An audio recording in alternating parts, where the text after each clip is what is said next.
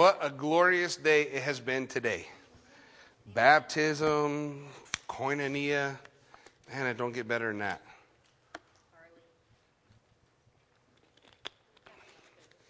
that. no. This is pretty good. If you have your Bibles with you, open up to the book of Jeremiah. And we are going to continue uh, through chapter 5 and into chapter 6 tonight as we take a look. And one of the things we're going to be challenged with as we, uh, as we continue this study is we're going to hear Jeremiah saying the same thing over and over and over again. There's a reason why Jeremiah says the same thing over and over again. We need to hear the same thing over and over again. We don't like it, but we need to hear it. The children of Israel are no different than us. Their tendency toward evil, deceit, to putting things in the place of God, a life of, of covetousness, wanting what they don't have, it's, it's no different than how we often live our lives ourselves. The advantage that we have is the Holy Spirit. And living a life in submission to the Holy Spirit is, is always a challenge. As we study scriptures like the one we're going to be going through tonight, we want to have eyes that say, Lord, what you're speaking to me in here, there, there are things, there are strongholds in our life, there are issues that we face, even like they faced at that time. And God is saying, hey, this is a stronghold for you, and you need to lay it down. May we be a people that are willing to be obedient when God says that. I tell my children there are two ways you can do anything the hard way and the easy way. When the Lord lays something on our heart, when God says, hey, you need to lay this down, it's for our good that we lay that down. It's for our good that we uh, trust that God's going to do His perfect plan. So as we look at chapter 5, as soon as I can see chapter 5. uh, I'm going to back up uh, just a hair so we can kind of get with it. Again, Jeremiah is speaking these prophecies the southern kingdom to the kingdom of Judah. Verse 14, he says, Therefore, thus says the Lord God of hosts, because you speak this word, behold, I will make my words in your mouth fire, and this people wood, and it shall devour them. Now, anytime we look into Scripture and we see the word therefore, there's something we're supposed to do, right? We want to know what it's there for. Well, back up just to verse 12. the Lord is speaking of his uh, wayward shepherds, priests, prophets, kings, those who were to lead God's people and share God's word with them. In verse 12, he says, They have lied about the Lord and said, It is not he. Neither will evil come upon us, nor shall we see the sword nor famine. And the prophets became or become wind, for the word is not in them. Thus shall it be done to them. See, Jeremiah had a, a struggle, not uh, unnecessarily different than what we have today, and that is a whole group of prophets that would stand up and say, It's okay. It's okay. What you're doing is okay. And what the Bible tells in, in Timothy, and we'll take a look at it tonight, 2 Timothy, that the time would come when people will pile up for themselves teachers because they have itching ears. They just want to hear what they want to hear. They don't care about truth. They just want to hear what they want to hear. So the Lord would say, Woe to the shepherds of Israel, the bad shepherd. And that's where God's focus is when we look at verse 14 when he says, So, because you speak this word, because you say what I haven't told you to say. Because you pretend to speak for me. There are a lot of churches that do that today. I was amazed in, in my travels how often I could come across a pastor that don't believe. What a miserable profession to be a pastor that doesn't believe.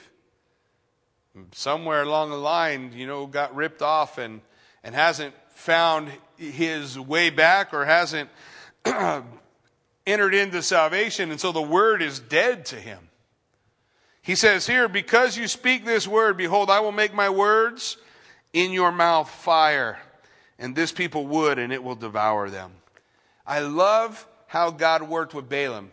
You know, Balaam was a prophet, right? Book of Numbers tells us Balaam was a prophet.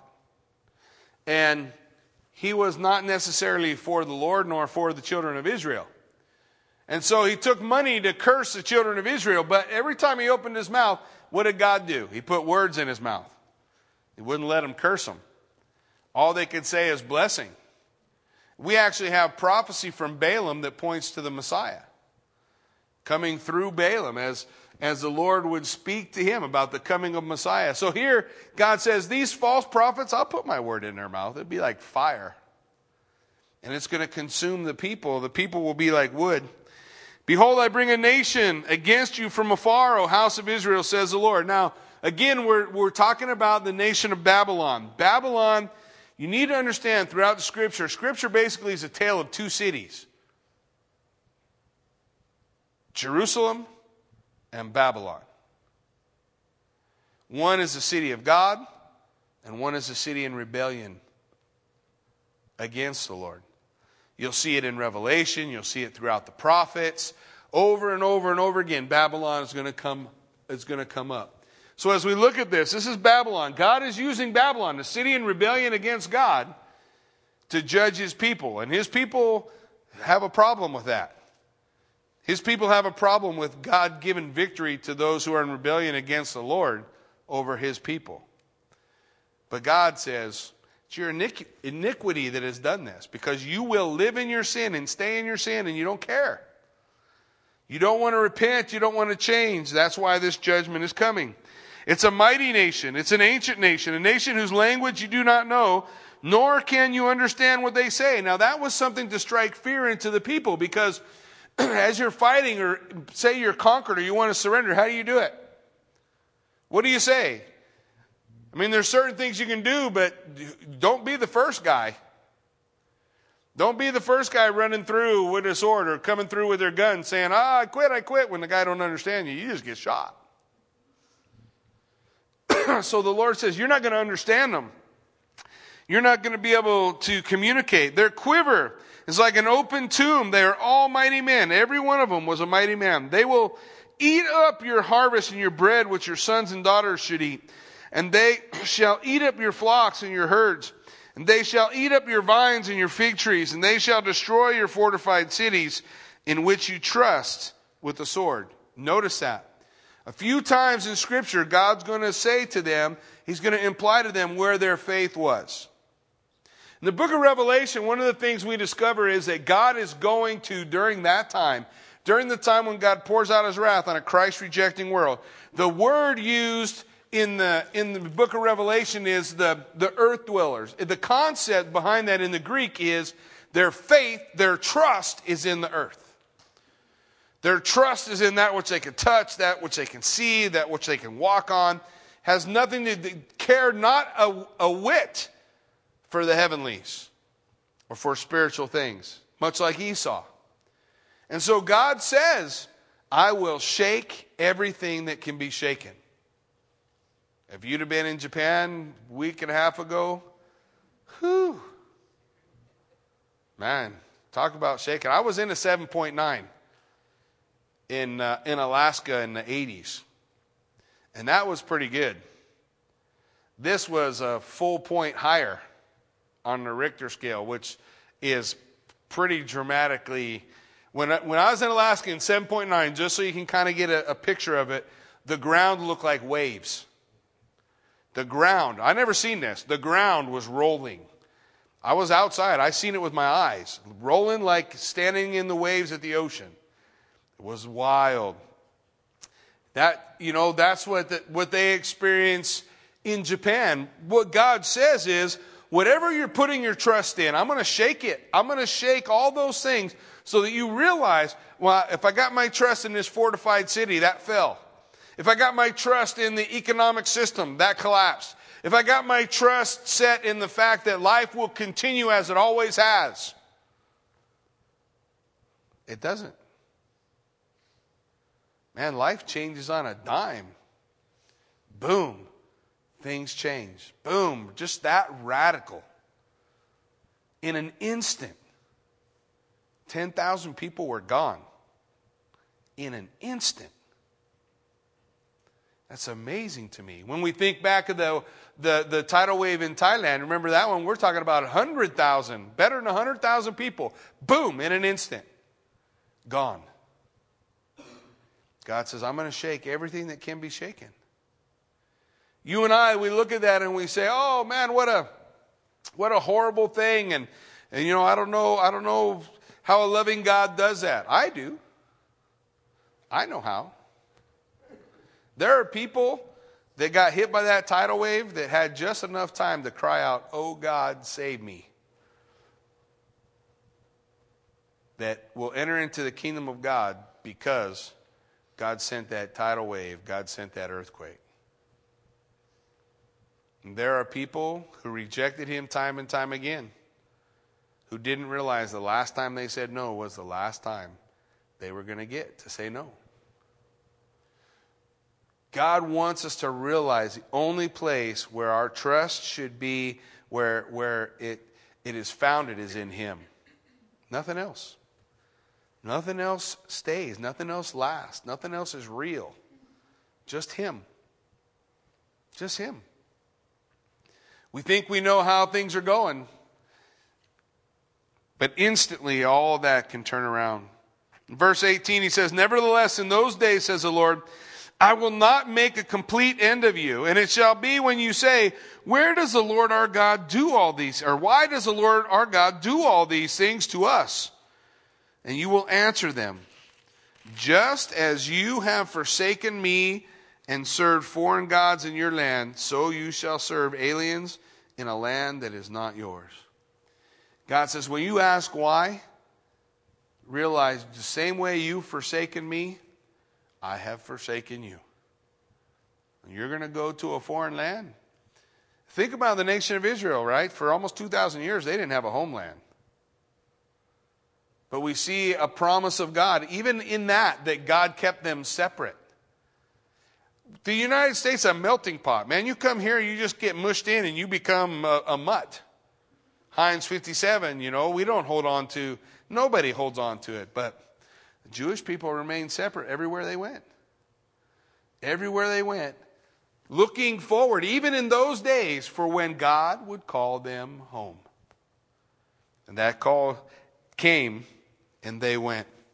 Now, Jeremiah is going to turn his eyes toward the blind fools in, in uh, verses 20 through 25. He says, Declare this in the house of Judah and proclaim it in Judah, saying, Hear this now, O foolish people, without understanding, who have eyes and see not, who, and who have ears and hear not. So he's dealing with those, there's no, no man so blind as he who will not see. The, the man who chooses not to see.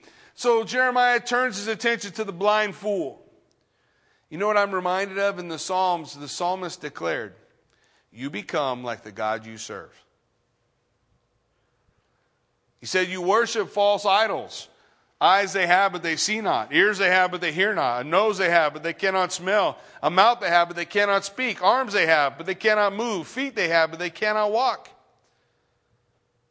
He says, Those who serve them become like them empty, no life, blind deaf, dumb. And here's what he's saying to them almost the same words who have eyes and see not, who have ears and hear not. So the first thing he says in verse 21, one of the issues of the blind fools, they have no understanding. They are without understanding. They can't see. The natural man, the scripture declares, cannot understand the things of the Spirit, for they are spiritually discerned. The word doesn't make any sense. Because they don't have the Spirit. If you are not saved, unrepentant, haven't received Jesus Christ as your Savior, the word will never make sense. You're without understanding. Or for Jeremiah, a blind fool who will not see. Isn't that what Romans 1, 2, and 3 is all about? Who seeing creation, who knowing that there is a God, did not worship him as God, but worship the creature instead of the creator? That, what better definition for our world than Romans 1, 2, and 3? to, to look at what's going on. Here, Jeremiah says, here's what's going on with the blind fools. First, they're without understanding. Then, they're without reverence in verse 22. Excuse me. Do you not fear me, says the Lord? Will you not tremble at my presence, who has placed the sand as the bound of the sea by a perpetual degree, decree that it cannot pass beyond it? And though its waves toss to and fro, yet they cannot prevail.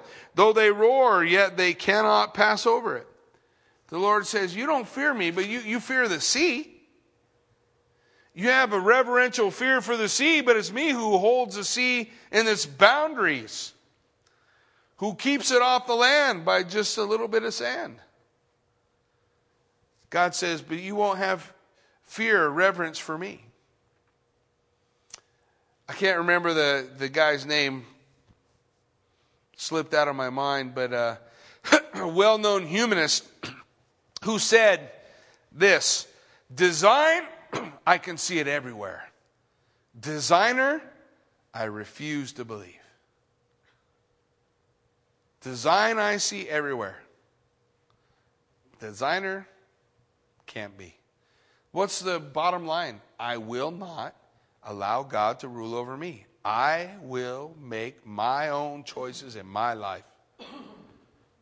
Rejection of Him. Ultimately, hell simply is God giving people what they want an eternity without Him. They just don't really understand what they're saying. If they did, they wouldn't choose it, they wouldn't go there. Well, Scripture goes on to say not only are they without understanding, not only are they without reverence, but he goes on to say they are also without gratitude. But this people has a defiant and rebellious heart. They have revolted and departed. They do not say in their heart, Let us now fear the Lord our God, who gave rain, both in the former and the latter, in its season. He reserves for us the appointed weeks of the harvest. They weren't thankful for what God gave.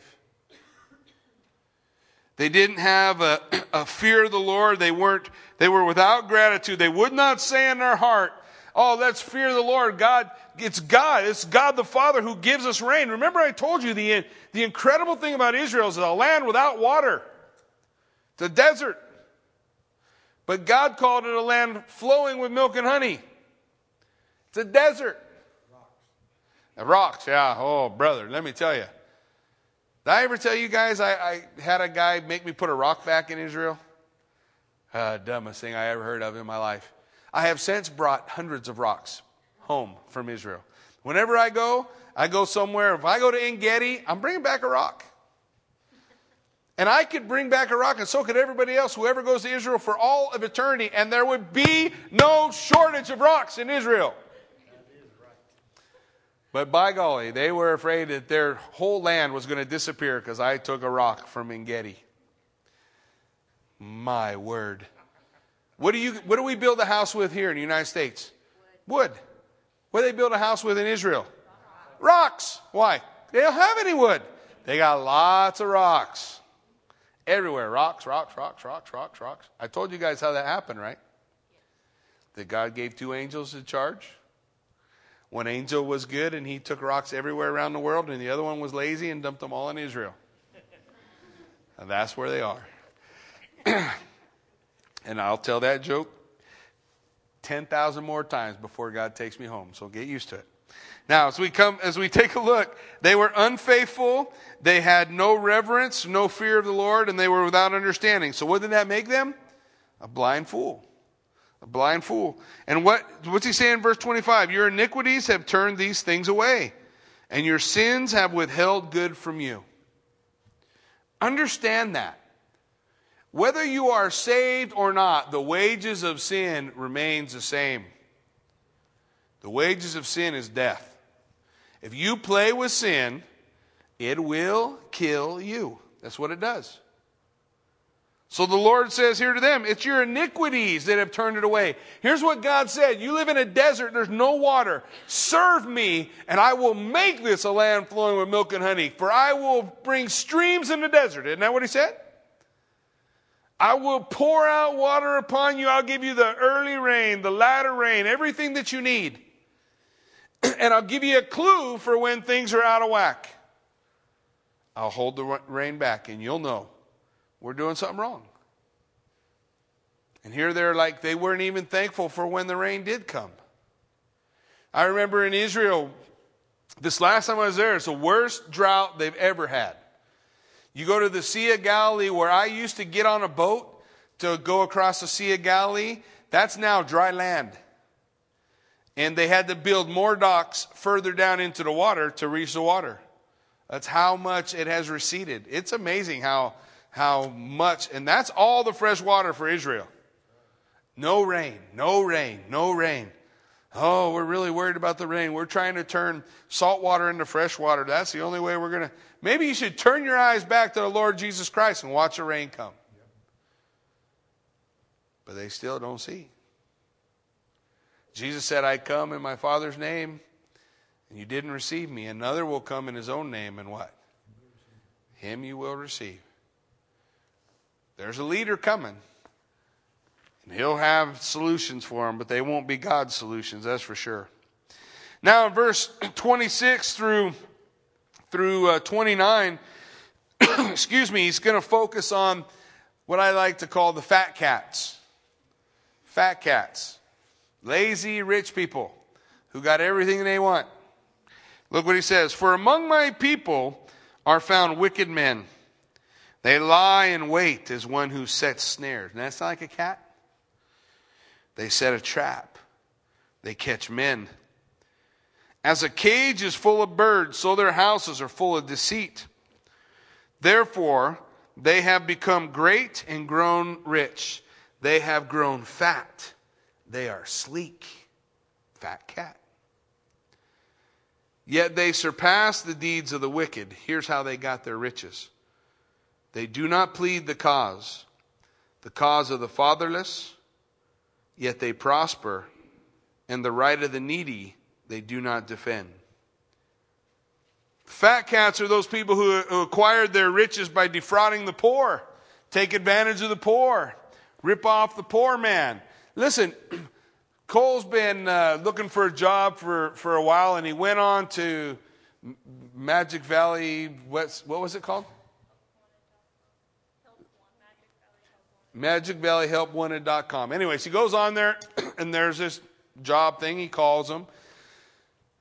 they call him back, and they say, Well, yeah, we can hire you to do this thing, but what we need you to do is we gotta we gotta send you some stuff. So we need your credit card, and we'll charge you two ninety five. That's it. We'll just charge you two ninety five. We'll send you the stuff that you need, and, and you can start working from home. So Cole calls, Dad call these guys and he has them on the phone while he's talking to us. He's got them on the phone in the house phone or them on his cell and us on the house phone. I don't know which, but he's talking to us. And he goes, they need a, they, they, they want credit card. Now, he don't have a credit card, thank God. Dad's the only one with a credit card. And it apparently has an endless limit because you could just, Dad, just use your credit card. So he calls and he says, I say, man, son, that sounds like a scam. 295 uh, i'd say no you don't need that job that bad forget about it so he's not too happy because he's thinking he could actually have a job if he had the 295 but so he stops and i tell him he goes online and researches it finds out the whole thing's a scam now listen who are they ripping off who's on that website the guy who just lost his job and is hoping for any way to help his family get by. That's who they're ripping off. And you give them your credit card and they charge you $2.95 and then they charge you for all this other stuff. Here's how they busted the scam. A, a woman signed up for it, had a whole crew of people and they're supposed to do some kind of survey on different stores. And if your survey is accepted, then they'll pay you for each survey, 50 bucks for each for each survey. Yeah. So, it's what? $2.95. But they don't charge you $2.95. That's what they say they're going to charge you. They charge you however much they want until you put a stop on that cotton pin credit card because they got your number. And then this girl, she, she had this team of, of whatever, investor people, smart guys, fill out this paperwork perfectly and send it back to him. Did she get 50 bucks? No, wasn't accepted. Nobody's is ever accepted. They make their money by getting whatever they can charge on your credit card and ripping you off. That is a fat cat ripping off the poor to get by. It's wrong. And here Jeremiah talking to the way back in Israel, same way. They were running the same kind of scams. Who's the guy who's really desperate for whatever? The poor, who's just trying to find another way to get milk. But you're going to steal his 295. You're going to steal money. You're going to run up his credit card that he's going to have to pay back later. So the Lord says, "Hey, you're fat cat and you're you are not pleading the cause of the fatherless. Listen, I want you to understand this. God's not happy about this. You're not pleading the cause of the fatherless or the rights of the needy they do not defend. So look what he says in verse 29. Shall I not punish them for these things, says the Lord? Shall I not avenge myself on such a nation as this? A nation that don't care for the poor? Man, that's us. There was a time across the nation we paid farmers not to grow while half the world is starving. Is that stupid? Seems stupid to me. We pay you not to plant, not to grow. We've got too much of this or it'll drive prices. But, but meanwhile, two, three, four, five hundred, a thousand, two thousand children are dying every day of starvation. That if you would just send, just, just send it over. Oh, that costs us too much money. Oh, man. Don't you understand? We live better than everybody else on the planet. We live better than everyone. I've been in places still in this world today with dirt floor, no running water, no toilet, no bathroom, no mirror, no sink, no dishes, by the hundreds of thousands. Hundreds of thousands. I've built, I don't even know, maybe 20, 30 houses for people out of garage doors. That's an upgrade from the box that they were living in or the plastic house with the plastic wrap that they had. But we as a nation wouldn't feed them. To think God's judgment is not going to come, don't be dumb. God's judgment will come. Shall I not judge a nation like that? God wants us to care about. It. God's biggest problem with Sodom and Gomorrah was that very thing. We all point to the homosexuality. Homosexuality was a cause for a sin in their life. The sin in their life that started it all was they had an abundance of time, an abundance of money, and they didn't care about the poor. That's what Ezekiel says. So God destroyed them. Who is he who is the defender of the fatherless. What's it say in Deuteronomy? God says, I'm the defender of the fatherless. I see how you treat them. I see what you do or what you don't do. I'm thankful for our body. I'm thankful that, that as a body we support, that we support um, the Pregnancy Crisis Center and try to help moms and help with adoptions and help and be a part of that. And that's something every one of us, anybody who gives to the church, is a part of. I'm thankful that we as a church gave an incredible gift to, to a, an orphanage out in Vietnam. I'm thankful that we gave a, a great gift out to Malawi. Why? Because we care about those things. We care about the fatherless. We care about the orphan. We care about the widow. God says you better do it. You better care because He cares. He wants us to be like Him, right? If He cares, we have to care. Now, verse 30, he goes on now to talk about lying prophets. An astonishing and horrible thing has been committed in the land. The prophets prophesy falsely, and the priests rule by their own power, and my people love to have it so. But what will you do in the end? They piled up teachers they like to hear. I don't like to go to that church. They teach the word. I like to go to this church because they just do a few skits and we don't really talk about the word, but I feel awful good when we leave and at nighttime, social gathering. It's wow, it's really good. I really, this is my kind of thing. Bible said people like it. They'll have itching ears. They don't want to put in the work to study the word, to spend time to know the word of God. They want to spend time listening to prophets that prophesy falsely. Breaks my heart turn on TV and see Benny Hinn with a hundred thousand, fifty thousand, whatever, insane amount of people sitting around him listening to lies. you ask him, Don't you care? No. Uh, he heals people. I don't care what he says as long as he's healing people. I care quite a bit about what he's saying if he's healing people.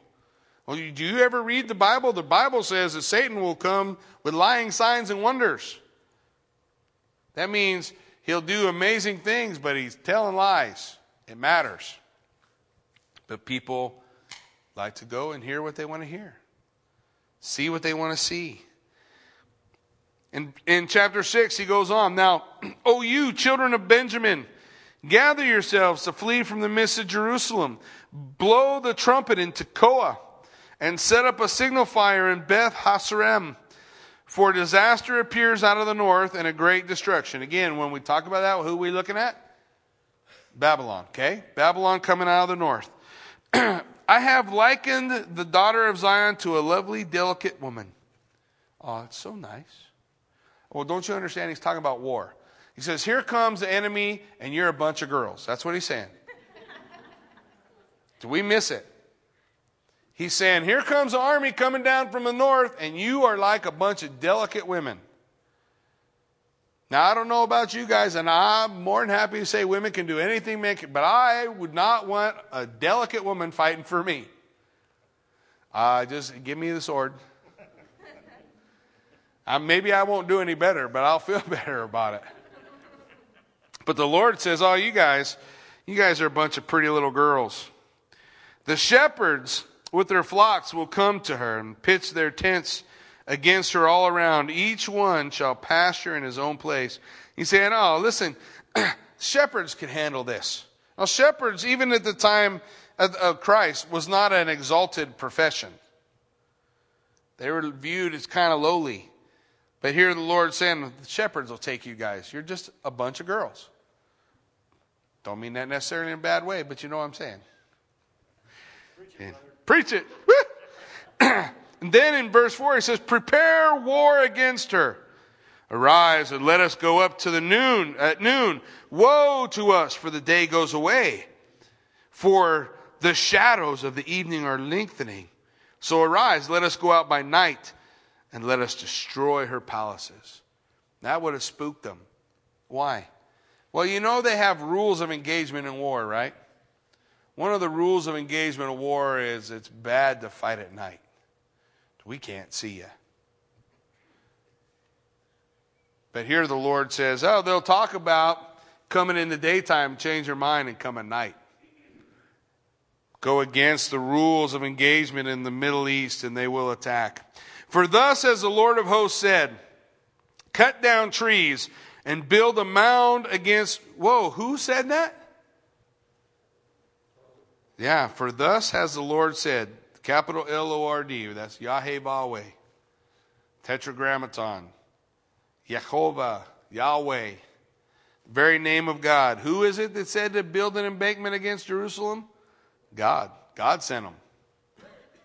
God sent them. Cut down trees, build a mound. This is the city to be punished. She is full of oppression in her midst. As a fountain wells up with water, so she wells up with her wickedness. Violence and plundering are heard in her. Before me continually are grief and wounds. When I read that, I'm reminded of the Lord uh, in that whole issue with, with Cain and Abel. When he says, I have the grief and wounds before me continually. Because God cares about justice in the land. He says that, that murder soils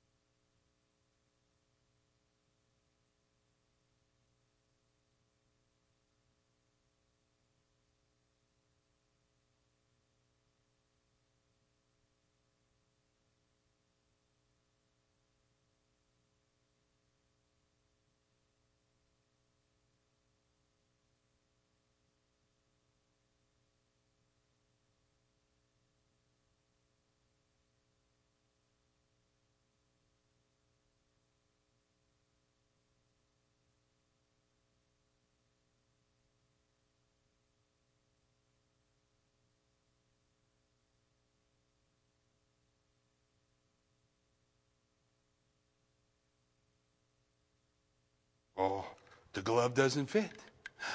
What's that mean? It means the glove doesn't fit.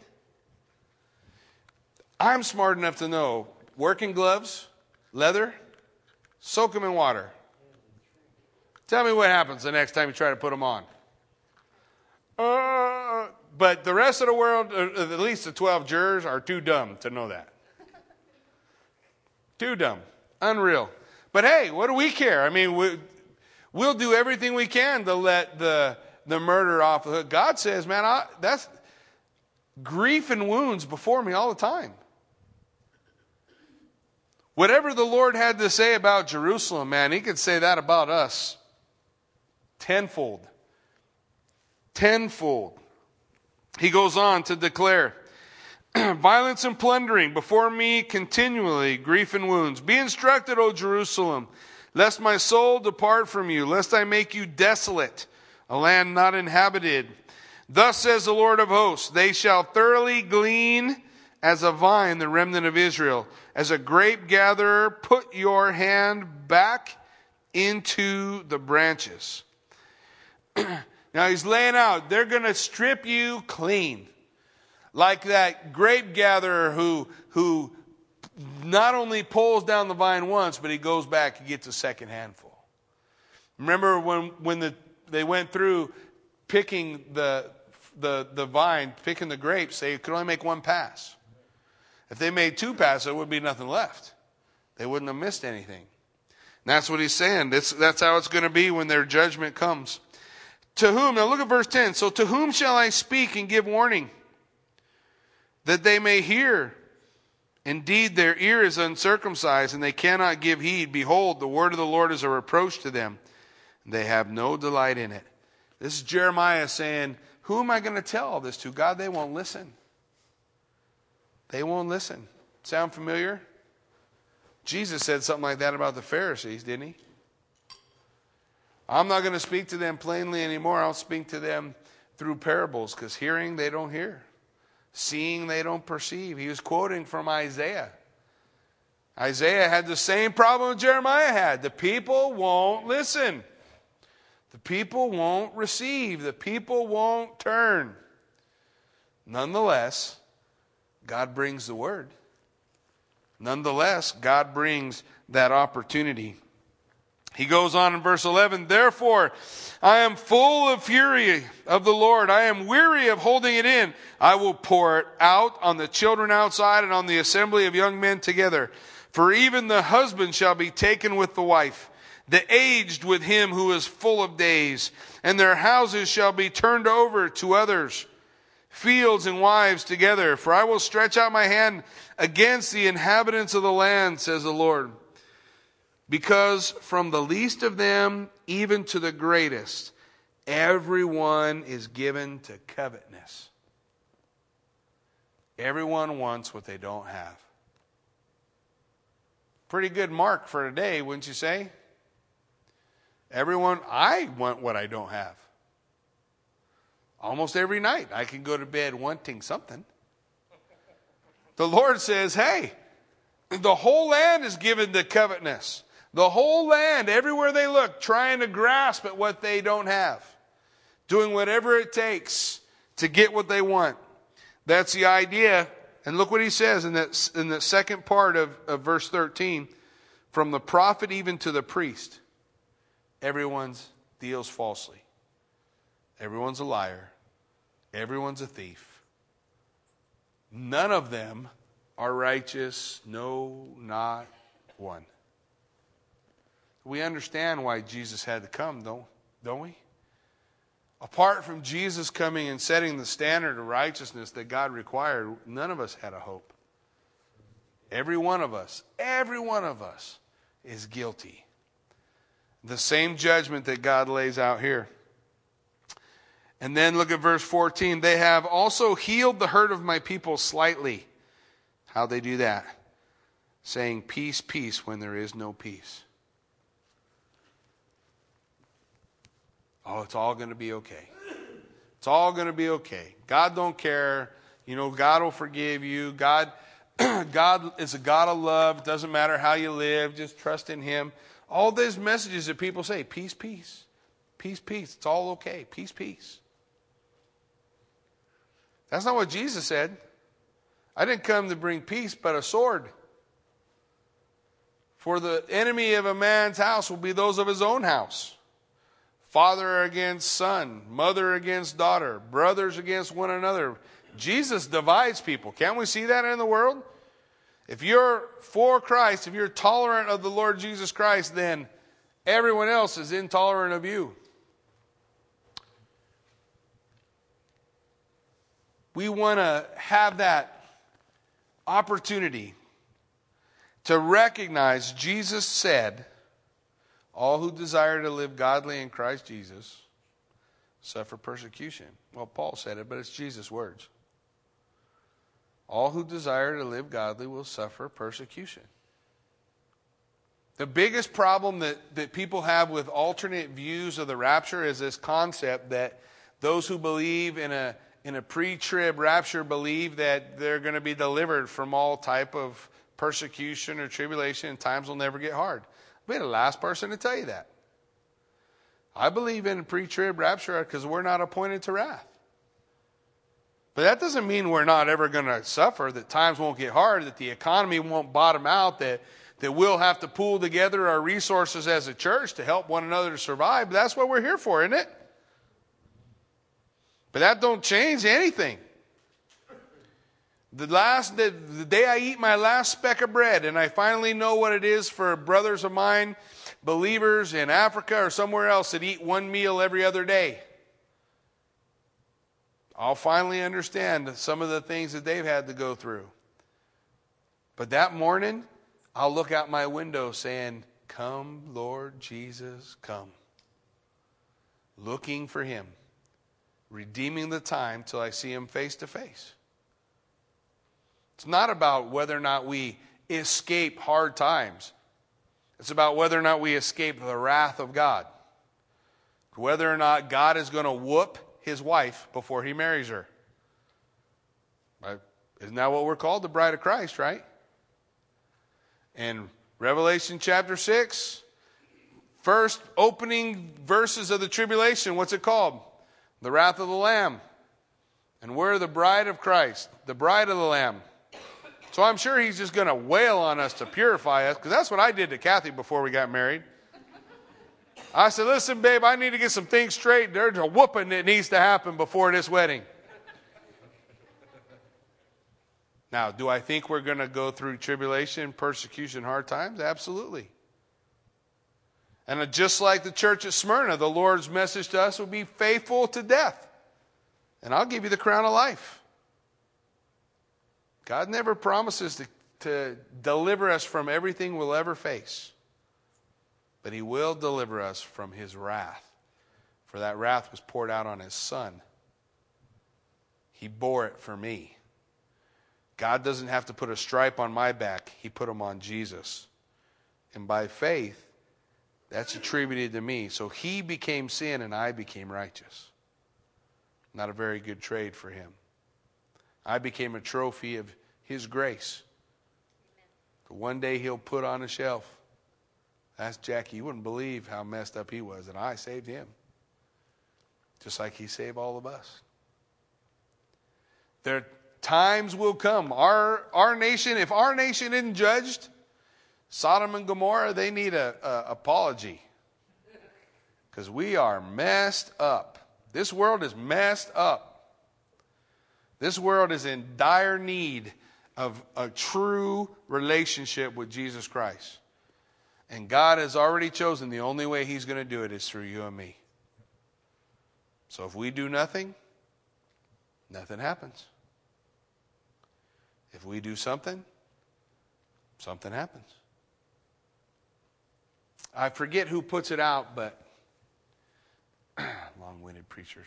I forget who puts it out, but there's a, a, an organization, an evangelical organization. Maybe some of you guys have heard it, but basically the concept is if every Christian leads one person to the Lord a year, the whole world would come to know Jesus Christ in a relatively short period of time. Because every effort is doubled. They told two friends, and so on, and so on, and so on, and so on. One a year. That's not impossible to me. That's not impossible to share your faith, lead one person to the Lord. Is it six years that it would be done? I know it's short. It's not very long. It's not very long. If my people would do that. Well, let's finish up. Verse 15. he says, Were they ashamed when they had committed abomination? No. They were not at all ashamed, nor did they know how to blush. Therefore they shall fall among those who fall. At the time I punish them, they shall be cast down, says the Lord. Be cast down. They're not even smart enough to be ashamed. They're not even smart enough to, to be willing to understand that, man, they, they need to be ashamed for, for what they've said, what they've done, what they've allowed uh, to be in their life and a part of who they are. But they're not. They're not. So in closing tonight, I just want to look at 2 Timothy. 2 Timothy chapter 4. Just going to read it. Um, verse 2 uh, through 4 says, Preach the word. Be ready in season and out of season. Convince, rebuke, exhort with all long suffering and teaching. For the time will come when they will not endure sound doctrine, but according to their own desires, because they have itching ears, they will heap up for themselves teachers.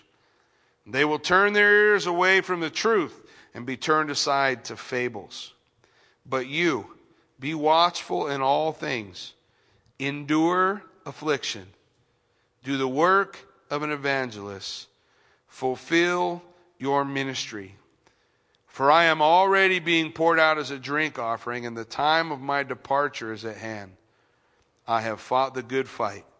I have finished the race. I have kept the faith. Finally, there is laid up for me the crown of righteousness, which the Lord, the righteous judge, will give to me on that day, and not to me only, but who? All who have loved his appearing for all who look for his return. We're going to close tonight with a time of prayer. I know it's late, but it's okay. We'll pray till we stop. And, uh, and then we'll go home at that point. So we're just going to have a time of prayer, open prayer. Lord, lay something on your heart. I want to invite you to pray. I want to invite you to call on his name, sit quietly at his feet. Uh, whenever you got to go, it's okay. God bless you. We'll see you next time we see you. And uh, for those who can stay, we'll just uh, make our requests known to, to our God and Savior. Amen? Let's pray. Heavenly Father, Lord God, we, we thank you for this time when we can come before you. We ask, Lord, that you would uh, just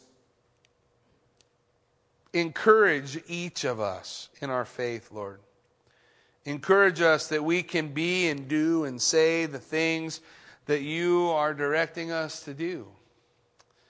that you don't call us to something you don't equip us for. If you call us to do the work of an evangelist, you, you will equip us if we're willing, if we're willing to share.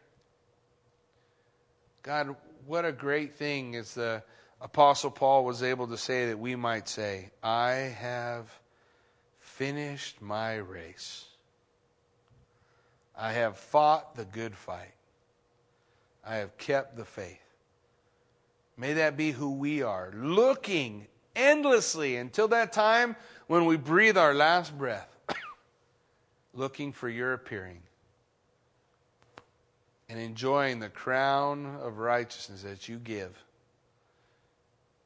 for that righteous servant who lives his life in expectancy of the master's return. Lord, we pray that you would just give us eyes to see the circumstances of our life day in and day out where we might minister where we might share. Give us boldness by the power of your Spirit, that we would be the witnesses you're calling us to be. Make us your people willing to pray, willing to praise. Awake us from slumber and help us to shine with the light of Jesus Christ wherever we go. Lord, we pray that you would just anoint this time as we seek your face here.